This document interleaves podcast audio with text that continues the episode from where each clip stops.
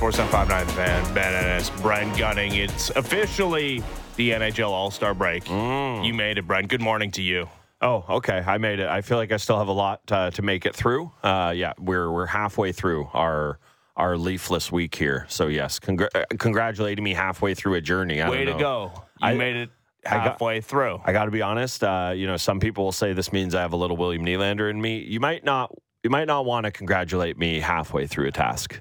You might want to wait until I'm at least three quarters of the way through said task to congratulate me. I know. It's just a blip. I mean, just coincides with signing a ninety-two I- million dollar extension. I jest. I do tend to agree. It's also just a blip, but God, timing bad for that. But yeah, I uh, uh, as you as you learn to know me more, don't be congratulating me until I deserve it at the very end. Because the second I get that, I'm like, oh, I got the praise. That's Mm. why I wanted to do a thing was to get praised for it. So okay, uh, congratulations rescinded. thank you. All right, back to work. Good Getting the salt timing. mines. Yeah, good timing for.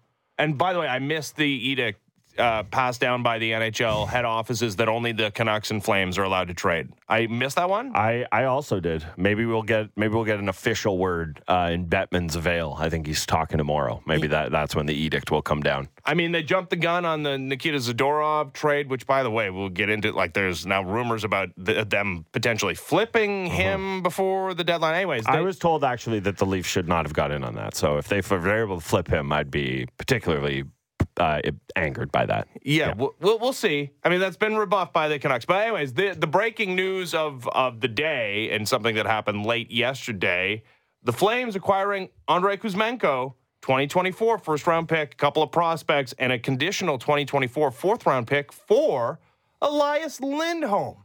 So the most notable top six uh, forward centerman on the market on the move to a surprising upstart Vancouver Canucks team who obviously don't view their first half of the season as a blip or, or something that's unsustainable. And they're trying to push all their chips towards the middle of the table. Of course, Lindholm, a a pending free agent, and I, I suppose there there could be a contract uh, extension in the offing there. But at the moment, it is a pure rental, not unlike what the Maple Leafs did with Ryan O'Reilly a season ago. Yeah, uh, yeah. You look at a guy in O'Reilly; he was going to slot in as a three C on the Leafs team, but there was also a possibility of him playing top six minutes. There is zero question mark as to where Elias Lindholm is is going to settle in on this Canucks team. You know, they'll have the arguments out there of who exactly he should play with, but yeah, this is a bona fide top six center. Two way guy, much like O'Reilly, you know, obviously a different player, but a guy who this is not some offensive merchant you're going out and No. getting to just bolster the offense of your team. We see that move happen all the time. No, this is a guy you can trust in pretty much all situations of the game. You know, he's a vet. He's been in the league a while now. This is not some player who's going to be, you know, too too fussed by any moment the Canucks find themselves in here. So, just from a Canucks perspective, you know, the price is what it is. Kuzmenko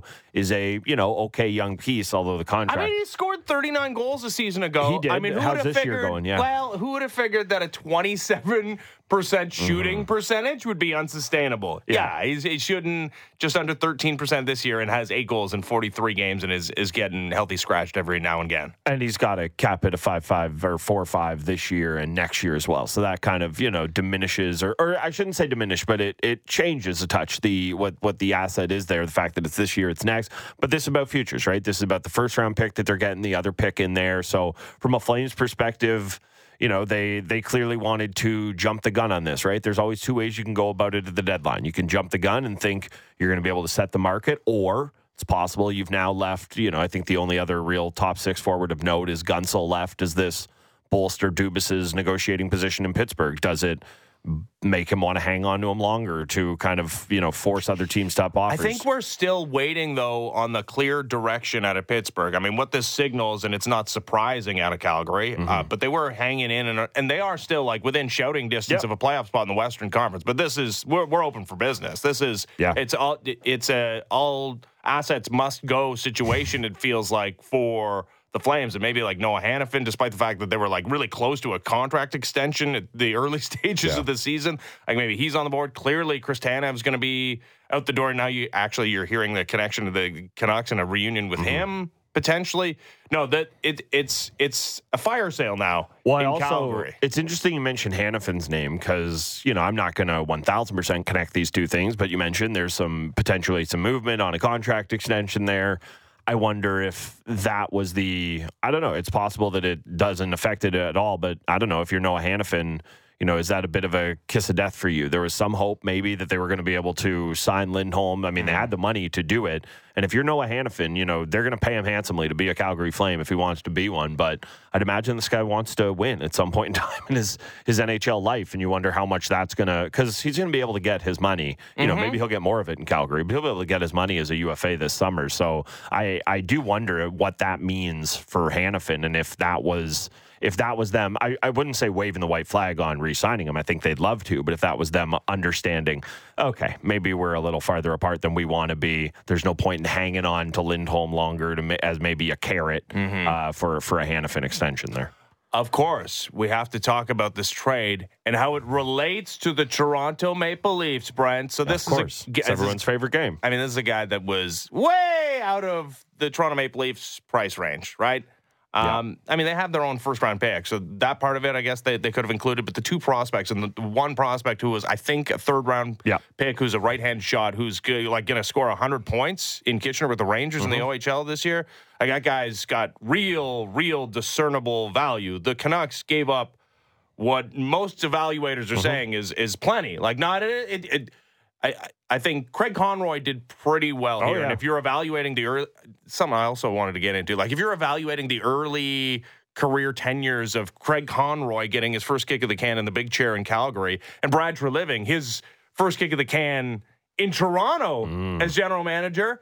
And those guys are buddies too, so it's not like there's a rivalry there. But yeah, Mm-hmm. Well, I mean, there might be based on the fact that it seemed like the Zadorov thing. Like it seems like no one has reported this concretely, but it seems like the Leafs are going to have to beat by a fair amount any Yes. offer. Like tie, tie goes to not the Leafs, Right. In, in all trades revolving the Calgary Flames. Here's what I think Flames fans are saying. Well, I mean, first they're like, "Man, I can't believe we're like this this this closely removed from what we thought was a coup, robbing Huberdeau and we, uh, Weegar uh, for a distress, distressed asset in Tkachuk, and then you know the the miracle signing of Nazem Kadri, and already we're selling off pieces. But whatever, we're there. The general manager that did those moves, he's gone, and this guy who's who's stepped into his his old uh, Chair. chair, shoes, whatever, wearing his shoes in his old chair.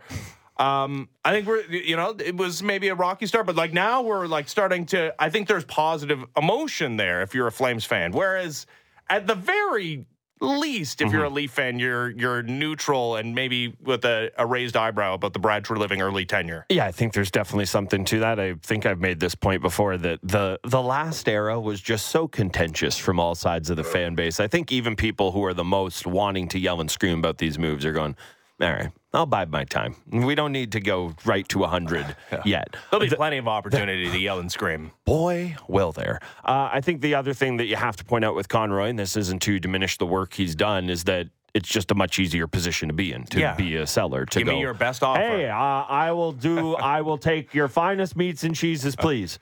Okay. Good job. Handshake, like it's just a much easier position to be in. That's not to say those are easy deals to make. And, you know, obviously there's a world where he could have screwed these up in a in a in a big way. So I'm not completely taking the credit away from him there, but it's just it's such an easier position to be in as a GM. The idea of selling off pieces. Now the questions they're going to have there is, you know, you mentioned Hanifin or Tanev, like those are again, relatively speaking, easy trades to make. Jakob Markstrom, he's a guy who, you know, they have talked about not wanting to go to him unless it is a, you know, very concrete possibility that he goes somewhere in terms of a trade. He's got a little term left. He's got, mm, you know, it's over six mil for a goalie. Nazem Kadri, you mentioned him. You know, there's a lot of term left on that deal. If you want to I mean, do he's he's immovable, isn't he?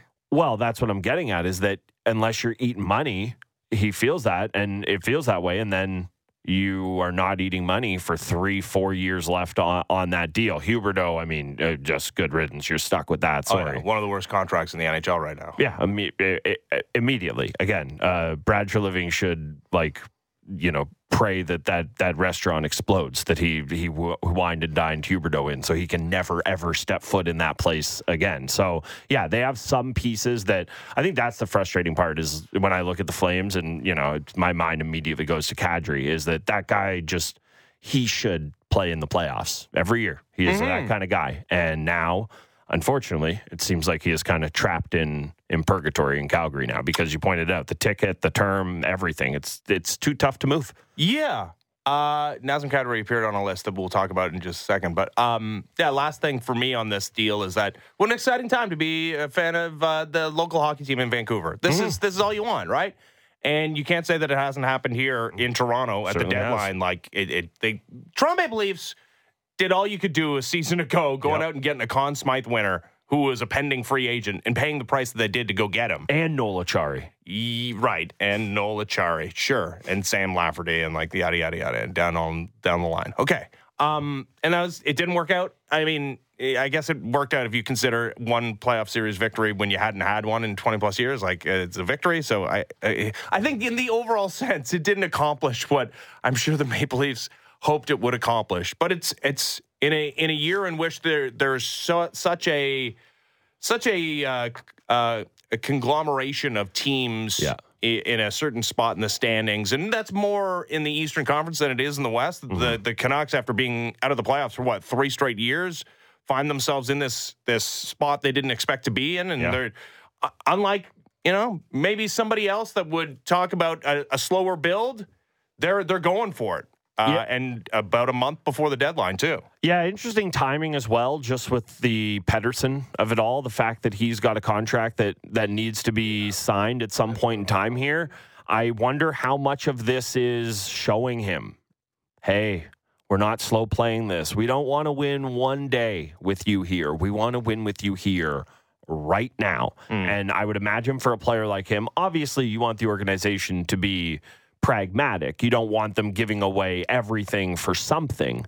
But if you're Pettersson, I would imagine this emboldens you of saying, okay, this is a team that, you know, forever there's been questions about the direction and which way are they going. And it's been kind of swirling in the middle. And you finally have a shot for the first time in his you know career here, and I can only imagine how much that emboldens that player. I don't think it emboldens him to mm. to uh, you know immediately capitulate on a contract, but yeah, and I think the general manager is trying to maybe uh, indicate that that's probably not the wisest move. Uh, yeah, Elias Pettersson, a pending restricted free agent with arbitration rights. Patrik Allvin did speak yesterday at the conclusion of uh, the the trade call with the Calgary Flames. The the trade was official and made these kind of cryptic comments as I said, we haven't uh, established uh, uh, ourselves yet. We have a lot of work ahead of us to where we, need to be. So, um, creating this environment where, where players, you know, feel safe and feel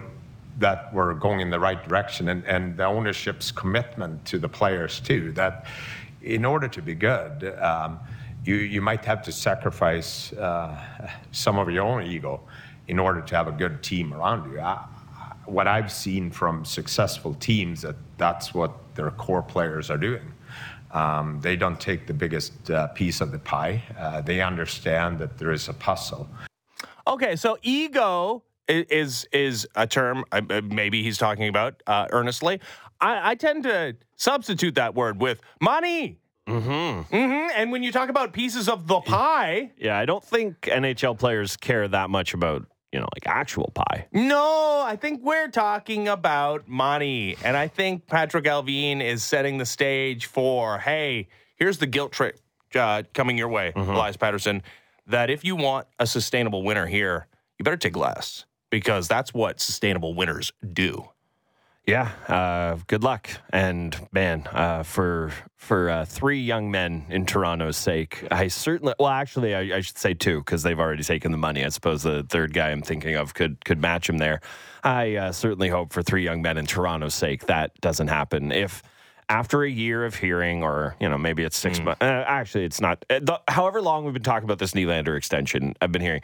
You know what? Guys aren't taking less anymore. That ship has sailed. It's over and done with. Well, this is going to be our first test case for that. Now, It's not a one to one comparison. This is a restricted free agent. It's one with arb rights. We know the history of offer sheets in the NHL. Uh, maybe the Hurricanes get themselves involved, and then maybe the Montreal Canadiens get angry at them. But really, these things almost never happen. But if there was ever a guy that was worth what it's going to take to poach on just draft pick compensation, this is the guy. We see how hard it is to get talent.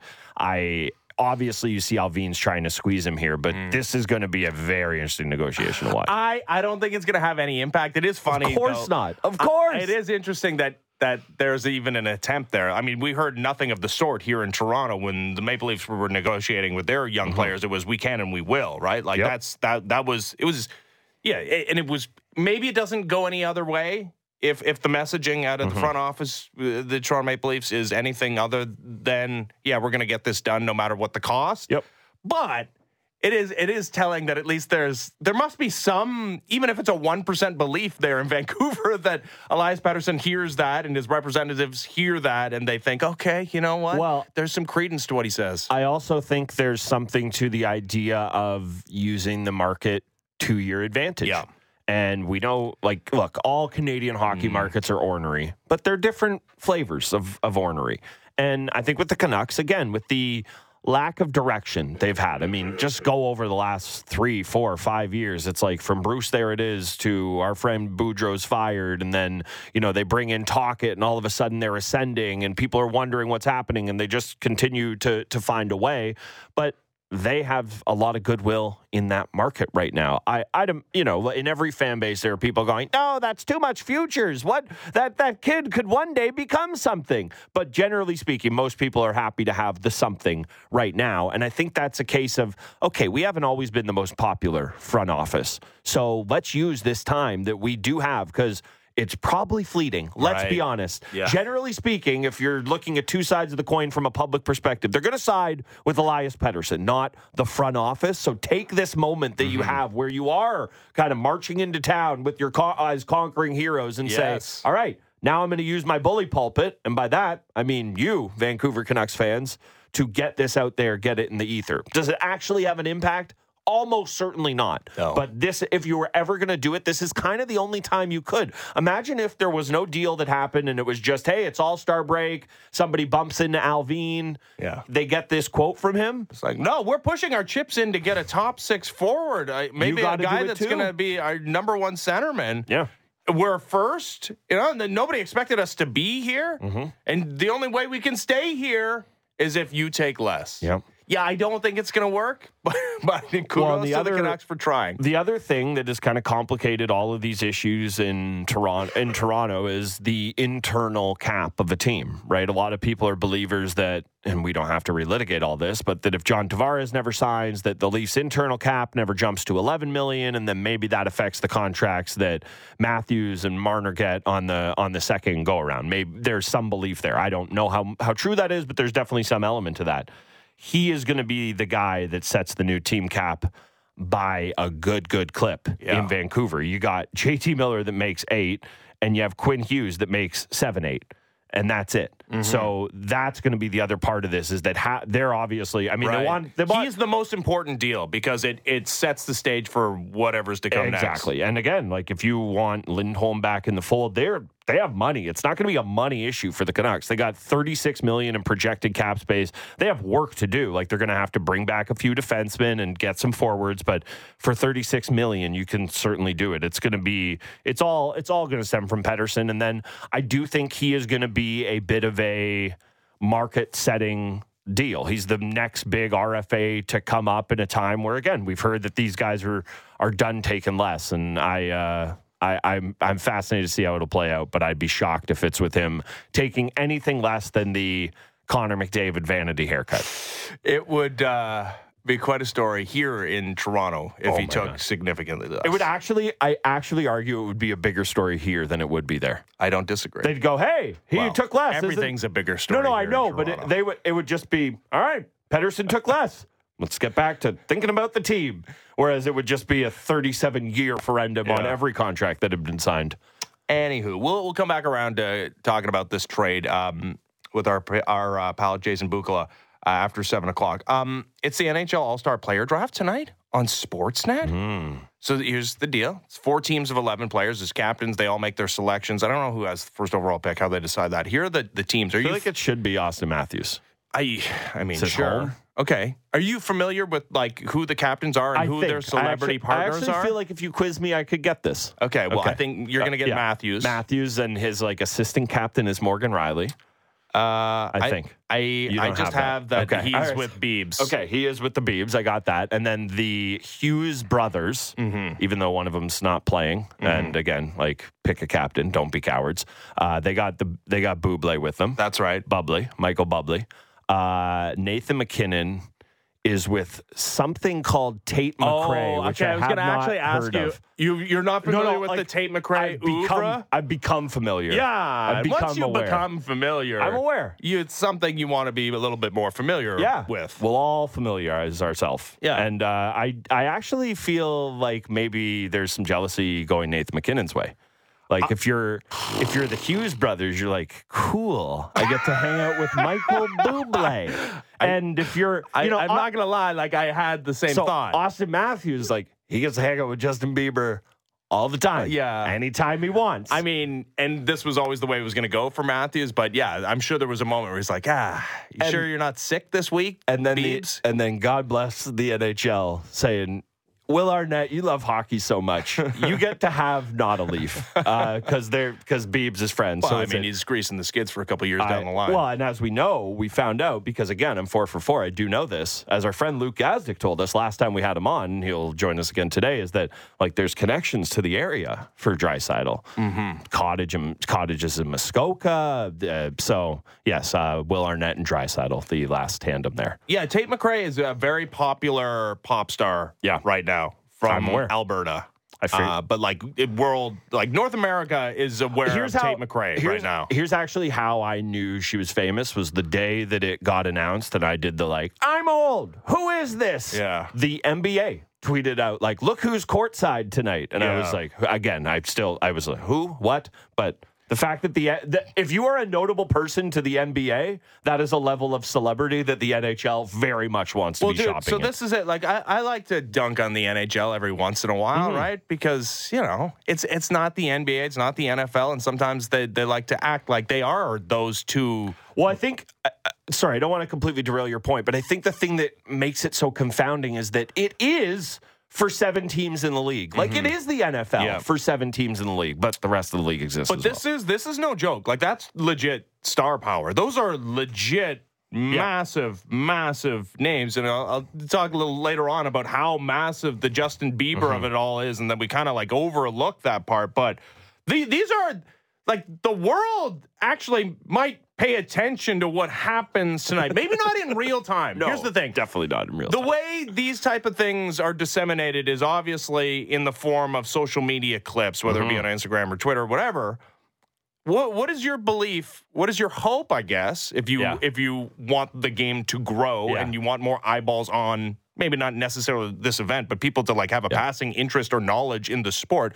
What is your level of belief or hope that something comes out of tonight that is a moment either for a couple of days or maybe for forever because we are still talking about the Phil Kessel thing. We are. I here's what I'd say is that if there's going to be something that comes to fruition like that, it's not going to be anything that they've cooked up ahead of time. Yeah, it has There- to be there- organic. there cannot be- That's, I hope somebody has an understanding here that that is the worst. Like it is the cringe of all cringe. If like you're trying to force feed us some hilarious moment, or oh hey, here's a we're trading picks like that garbage. Yes, exactly. No, no, no. Like No, it just just. The the problem is you need people with personalities, and hopefully that comes from the celebrity side of this thing. Because no offense to you know Connor McDavid and even Auston Matthews, All the like, guys. yeah, I- I- all the human beings. Yeah. I- the Hughes brothers, there might be something there Maybe. but yeah, I don't think necessarily we're getting like the really funny, interesting uh, social interactions with those guys. But yeah, don't have it preordained, pre-cooked, scripted. That that part is going to be gross. The dream, which I don't, you know, never say never. Although I'm about to, I'm about to say that this is probably not going to happen tonight. Is when these guys are at their best, it's when they're giving it to each other. Mm-hmm. Like, you know, Max Domi going, "Where's your hair, Sam Bennett?" That's mm-hmm. funny. And Organic. I think that like it's not going to turn into a roast tonight. I don't, but that's the best version of this thing. It's like oh, I'm not taking old bald spot over here. I want blank, mm-hmm. and it's like they these guys just do a slightly reined in version of whatever you would beak at the guy in the face off dot while you're picking them or whatever it is. Like that is where I think you have your best version of this is the interplay among the players, but it, it has to has to be organic. It cannot be and like I think Will Arnett's funny, but it cannot be some skit he cooked up where it's like, oh, Jason Bateman came out of the woodwork or That something. That one I actually because he is a professional Yeah. uh, actor. Like that one might actually work, and like he would. Yeah, but the problem is, is that the other people are there too. Mm-hmm. Like he can do a good job with that, but Mm-hmm. then everybody else involved also has to be that level of funny and skilled. Much like if these guys go out to a pickup game, it's like, yeah, they can look impressive on their own, but once they start involving Mm-hmm. the others, it's like, yeah, guess what? The brain's not, the synapses aren't firing quite as quick uh, in that area. And- and it- this just it feels like an actual real opportunity to- Totally. to- because this is not a joke those celebrity names are real. no joke and All real. they happen to all be canadian but those are the biggest like the only guy missing here is drake yeah. yeah like th those are the, the biggest stars we got right now and Yeah. and yeah if you're of my vintage and you don't know who tate McRae is like take a quick google search Yeah. right won't take you long to realize that yeah this person is very popular right now all right um, we'll get back around to to to that at seven o'clock but uh I wanted to talk about that. I love when these things are released. Uh, the Athletic had its anonymous player poll, The best. which is yeah, this is the perfect time for it. We got a void in the NHL schedule with the All Star break. They send out these ballots to, I assume, all the teams, and whoever wants to respond can respond. They got about 200 respondents for just about every category. Um, we'll go through a couple of notable ones. Sure. We'll start with the the obvious headline item: uh, Who's the best player in the league? 181 respondents. You're you're not going to believe this, but almost 70 percent of respondents said Connor McDavid. I am shocked. Yeah, which is fine. Coming in second with just over 16% of the vote, Nathan MacKinnon, cup champion now. So, yeah, you, you get it. I do. Uh, Nikita Kucherov coming in third at just over 7%, also a cup champion.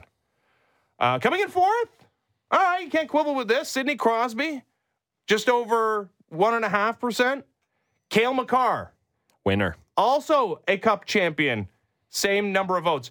Behind him, Kirill Kaprizov at 1.1%, tied with Auston Matthews, who's also at 1.1%, and Sasha Barkov at 1.1%, also receiving votes. Filip Forsberg, okay, and Artemi Panarin. So Auston Matthews tied for sixth best player in the world in this very unscientific poll of mm-hmm. NHL players makes you feel in what way, Brent? Yeah, a little like he's a little disrespected. I think that when you look at the very high end of that list, it's not surprising at all. Guys respect winners. I think Auston Matthews would give you. I don't. I don't think he's going to sit here and say Nathan MacKinnon's better than him. I don't think he'd like have a big argument about it. But I don't think he'd just want to capitulate that. Mm-hmm. But all those guys stamped at home until you get to Kirill Kaprizov, and Yeah, that's a tough one. that's a tough one. And I think that that's just, I would love to sit here and get mad at players saying Auston Matthews is the sixth or seventh or whatever best player in the league. Because he's not. He's like, if we're just going to be objective about it,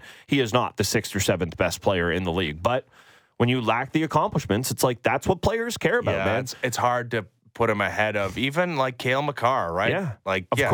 It- well, Who drives winning more? Cale Makar is the most. He is. It's funny. I did my like me. I did this with McKee. I think in the summer our like most valuable contracts in the NHL, and it's like it's impossible to properly value Cale Makar because the existence of McDavid and MacKinnon, and there's just no other defenseman that's on his planet, quite mm-hmm. frankly, in the way he he alters that the game is played. So yeah, I, I don't actually. I mean, the Kirill Kaprizov, you just laugh at, say, "What are you doing? Take that." Like this is an anonymous players poll, so it doesn't matter. But if that was a real election, I'd say Yeah. take that person's vote away. Yeah. Clearly, they're not paying enough attention. So I think that's just it. They they haven't won. They won one series. All those guys have won at least one cup.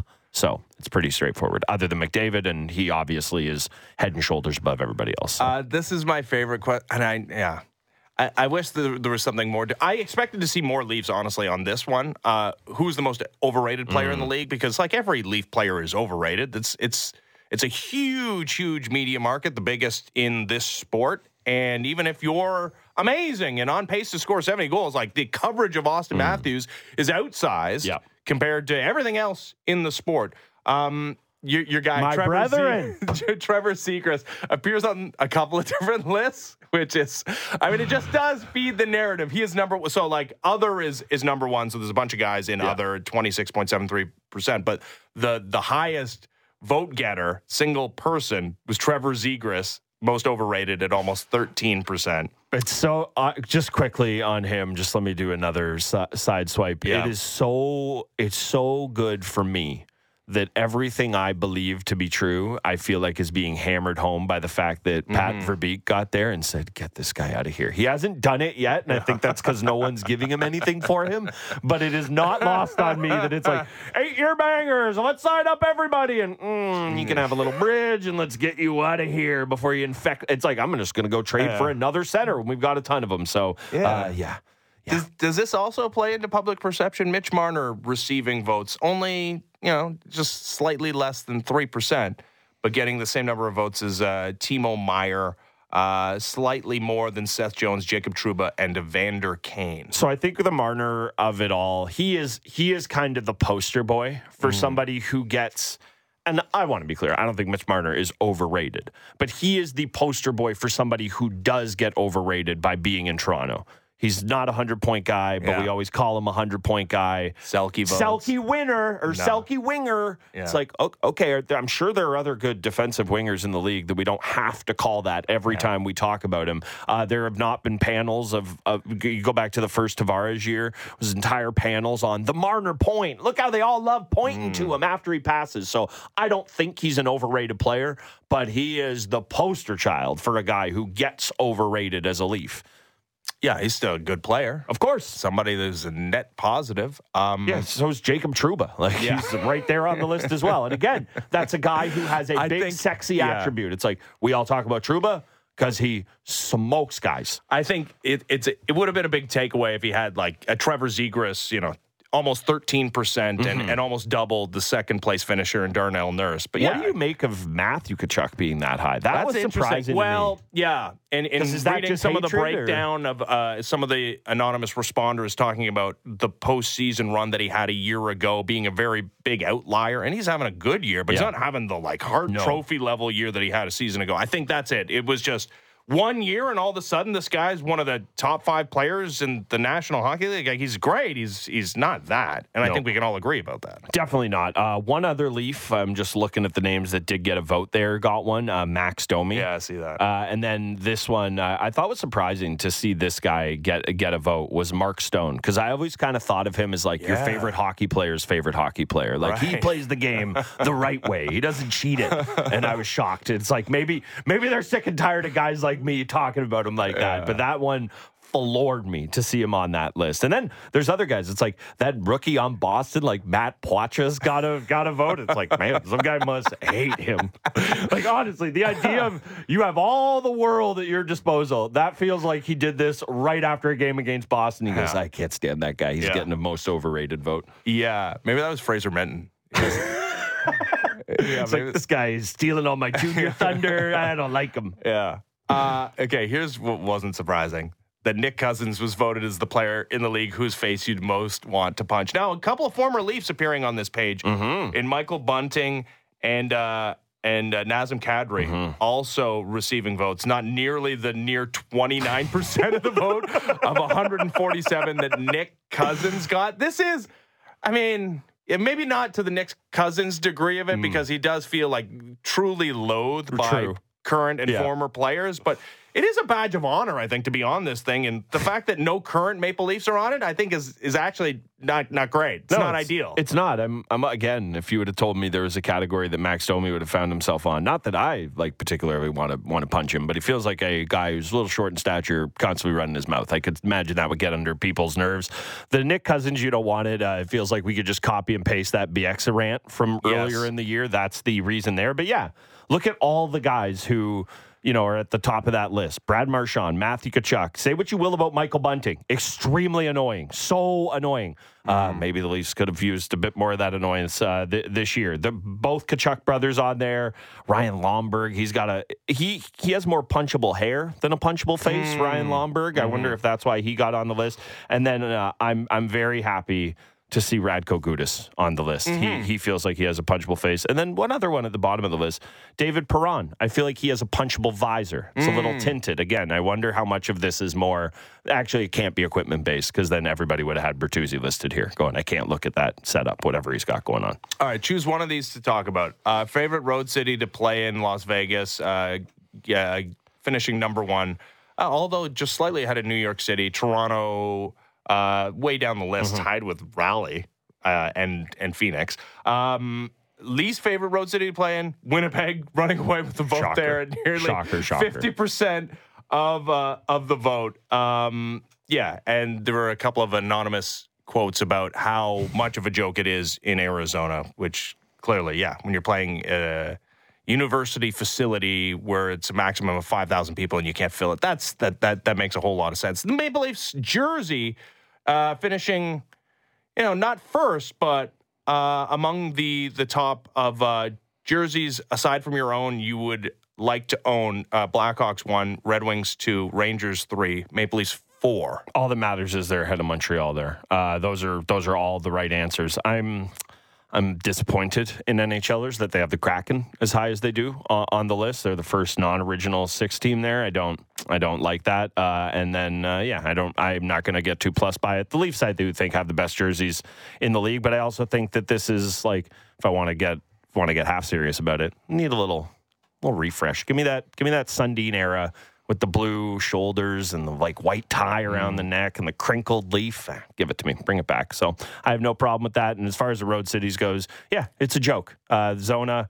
That I'd love to go visit there. I'd not love to go play hockey in a university arena. And in a world where all we ever care about is hockey related revenue and everything, it will never stop being a joke that that's a palatable solution for this league. It is hilarious that you don't hear more, you know, tangible. The- No more. Ex, we don't hear more explicit comments coming out, of, especially the guys that are there all the time in the Western Conference. That like this can't be allowed to stand. Why is this still like? Why is there an uncertain future with this franchise? Yeah, and I, you know that ties into way bigger questions like the idea of the Utah arena and is that going to be a relocation? Is it going to be expansion? And yeah, I, I, if I was a player, I'd never stop squawking about it, but I complain about it a lot, so that probably doesn't surprise people. Yeah, you do. All right, uh, coming up next. Uh, lots of little NBA stories, including LeBron James back on his subtweeting. Yeah, Uh, we're like sifting in the NBA creek for gold. Like I don't think there's any huge nuggets, but there's definitely some gold in them. Yeah, uh, former Raptors NBA champion Marc Gasol also uh, officially retiring. We'll get to that and more next as the Fan Morning Show continues. Ben Ennis, Brent Gunning, Sportsnet 590, The Fan. Big guests and bigger opinions on everything happening in Leafsland. Real Kyper and Bourne. Be sure to subscribe and download the show on Apple, Spotify, or wherever you get your podcasts.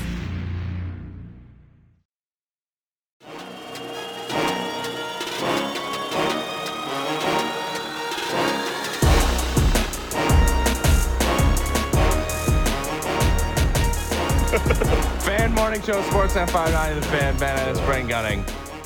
I hadn't ever heard the first name Tate before. And I looked it up. That's her real name. I only knew it. The only other one I Andrew ever, Tate? No, not where Your I was- favorite, Andrew Tate? Definitely not where I was going with that. Uh, I like try and make a funny joke, and I just have to be like, wholeheartedly unsubscribe, not a fan. No, uh, it's like uh, the guy from The Ringer, who's like Simmons' old podcast producer. Now he does Oh, Tate Frazier. Tate Frazier does the uh, Right. college basketball pod, but that's honestly the only other one. Yeah, unisex name, though. There you go. I guess. Who knew? I mean, I have a son named Wyatt. You do? Kind of like along those lines. Yeah, I feel like I I would think of it as a boy's name, but I feel like it could go either way for sure. Yeah, it's the first uh, instance I've heard of it going this way. But Okay. uh, uh, Tate McRae, a very popular Mm-hmm. amongst all uh, genders. Um, and uh, yeah, she'll be, she's in the city right now. She might be listening to the sound of our voices. Mm, gonna gotta be honest. If you let me put it that way, uh, if you if you think that's the case, I Mm-hmm. would like to go against you in all endeavors in life. Just that's how certain I am that she's not listening. Uh, feel free to call in, Tate. 416 870 0590 star 590 on your cell. 1 888 Talk about your draft strategy with Nathan MacKinnon and how you ended up with Nathan MacKinnon. I I actually of all the things we I know we just did this, but we're doing it again. Of I- all the come things, on, it's the All-Star break. Of all the things from the machinations of this, of like, oh, how did Toronto get picked? How did they settle on Yeah, the format? I How did need the thirty for thirty on, on the knife fight that was between Nathan MacKinnon and the Hughes brothers.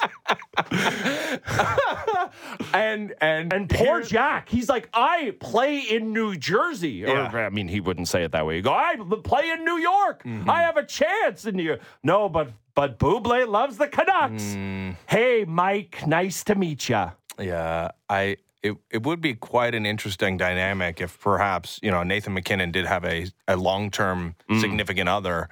Uh, there could be some tense dinner conversation Like what? last you, night. How was All Star? It's gonna be great. Love, see, you know me. I love seeing all the guys from across the league, making sure they're only eating chickpea pasta, those types of things. It's like anybody else you're hanging out with. Well, you know they have like some celeb captains. Oh, who's that? Oh, you know like Bieber. Yeah. You ever see? You know that Will Arnett guy? Yeah. He's pretty. And the guy from the bubbly commercial. Yeah. Anybody else? Uh, I have a part. I can't remember. Yeah. It's hard to say. you know, I'm, I'm, I'm, it's not my demographic. So Right. yeah, Yeah, I'm don't- familiar. Somebody, someone named Tate. Yeah.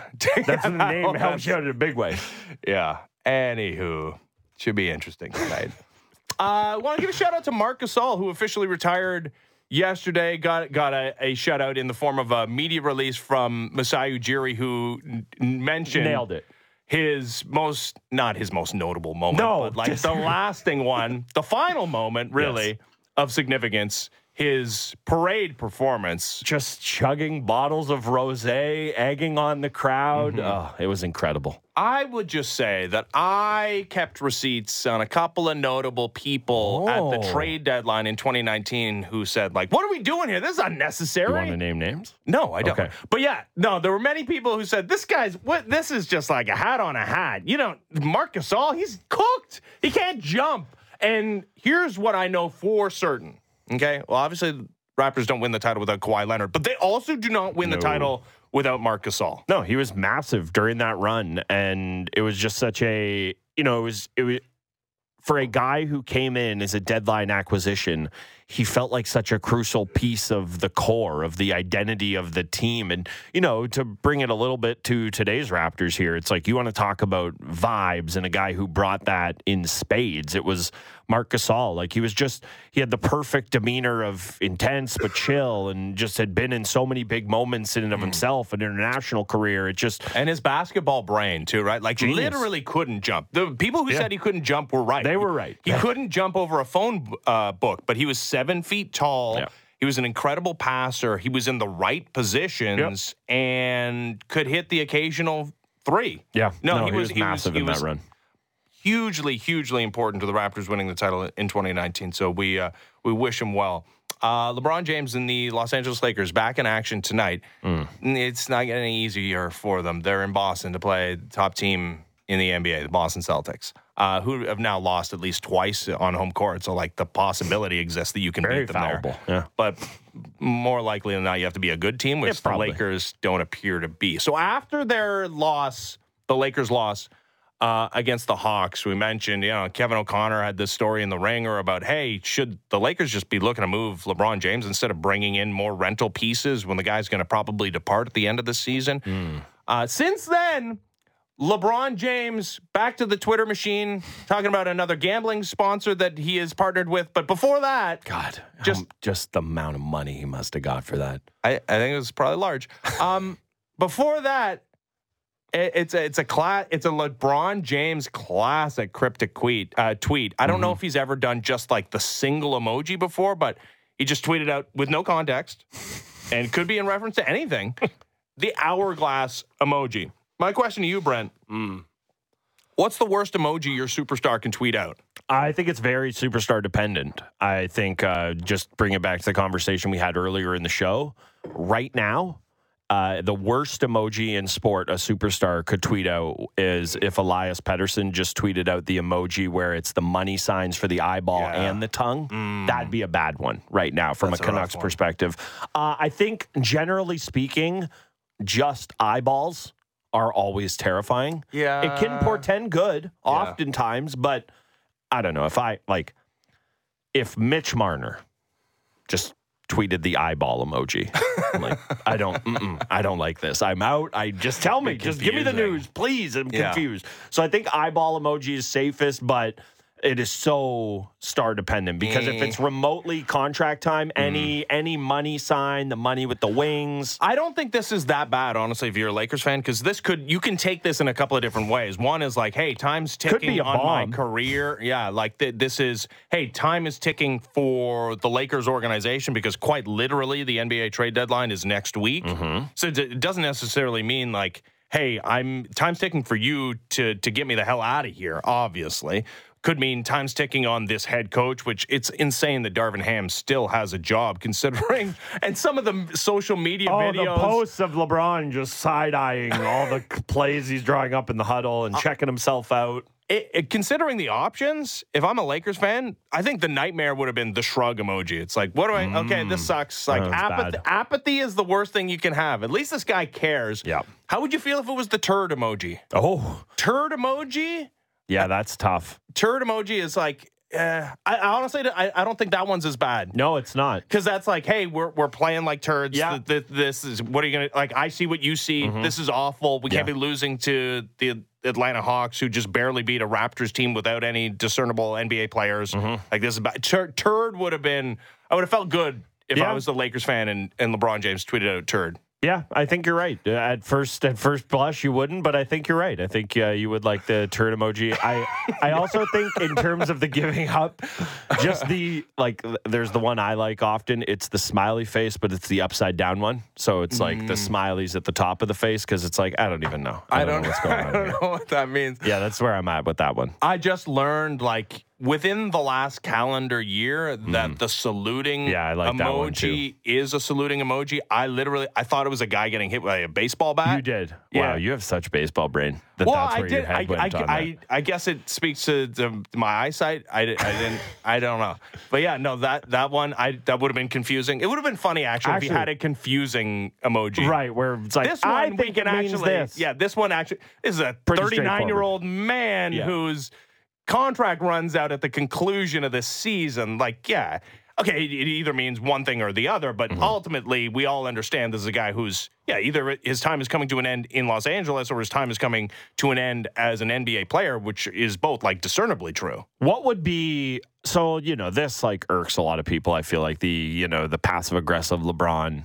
What would be worse for his image? This, the like cryptic tweet stuff, or the hmm, some guys need to pick up their weight. Like we've seen this passive aggressive LeBron, Mm-hmm. yeah. or if he was just Oh, um, no, this is not good enough. He was just coming out and blasting teammates and blasting the GM and blasting the coach. Like, what would? Because I think there's so many people who, I, and not me. I think it's like part and parcel of the LeBron experience at this point in time, but who have tired so much of this passive aggress- aggressive act. to me, we've seen the worst version of this, and that that's him like separating himself from the guys currently on the team, like mm-hmm. not associating with them on the bench, and essentially saying, "I want all these gentlemen traded mm-hmm. out of town like Yep. as soon as possible." Yeah. Um, and that's not this. I mean, it might indirectly be this. Uh, and there were some pretty big moves swung at last year's deadline. No, like uh, among the list of of potentially crippling things that LeBron James can do that are, are, is not on the basketball court, but yeah, just in in the relationship building or tearing down of teammates and cryptic tweets. This isn't so bad. It's honestly not so bad. No, it's it's not. I just and you know, it's like maybe I've just been watching LeBron for 20 some odd years and it's finally catching up to me. But I I do kind of loathe the like Oh, me uh, of it all. Like Giannis had this after after Adrian Griffin got fired. Oh, I don't know what you're talking about. We had a great relationship, and it's like, come on, like let's try to be a little honest and straightforward about what's going on here. So I even I guess I I've talked myself into it. It's like even I, even I, and like I I, you know, I've like argued about LeBron forever, taking a side in almost every single argument. Even I'm tiring of uh, of passive aggressive LeBron. It could be worse, but I'm tiring of it as well. All right, when we come back, we'll get back into the Calgary Flames trade of Elias Lindholm for Andrei Kuzmenko uh, of the Vancouver Canucks. And, you know, the LIV merger with the PGA Tour might be off. The Athletic had a huge takedown of the New York Jets and some details about Aaron Rodgers' handicap. Uh, that is the most believable story you will hear um, this week. That's coming up next. The Fan Morning Show continues. Ben Ennis, Brent Gunning, Sportsnet 590, The Fan.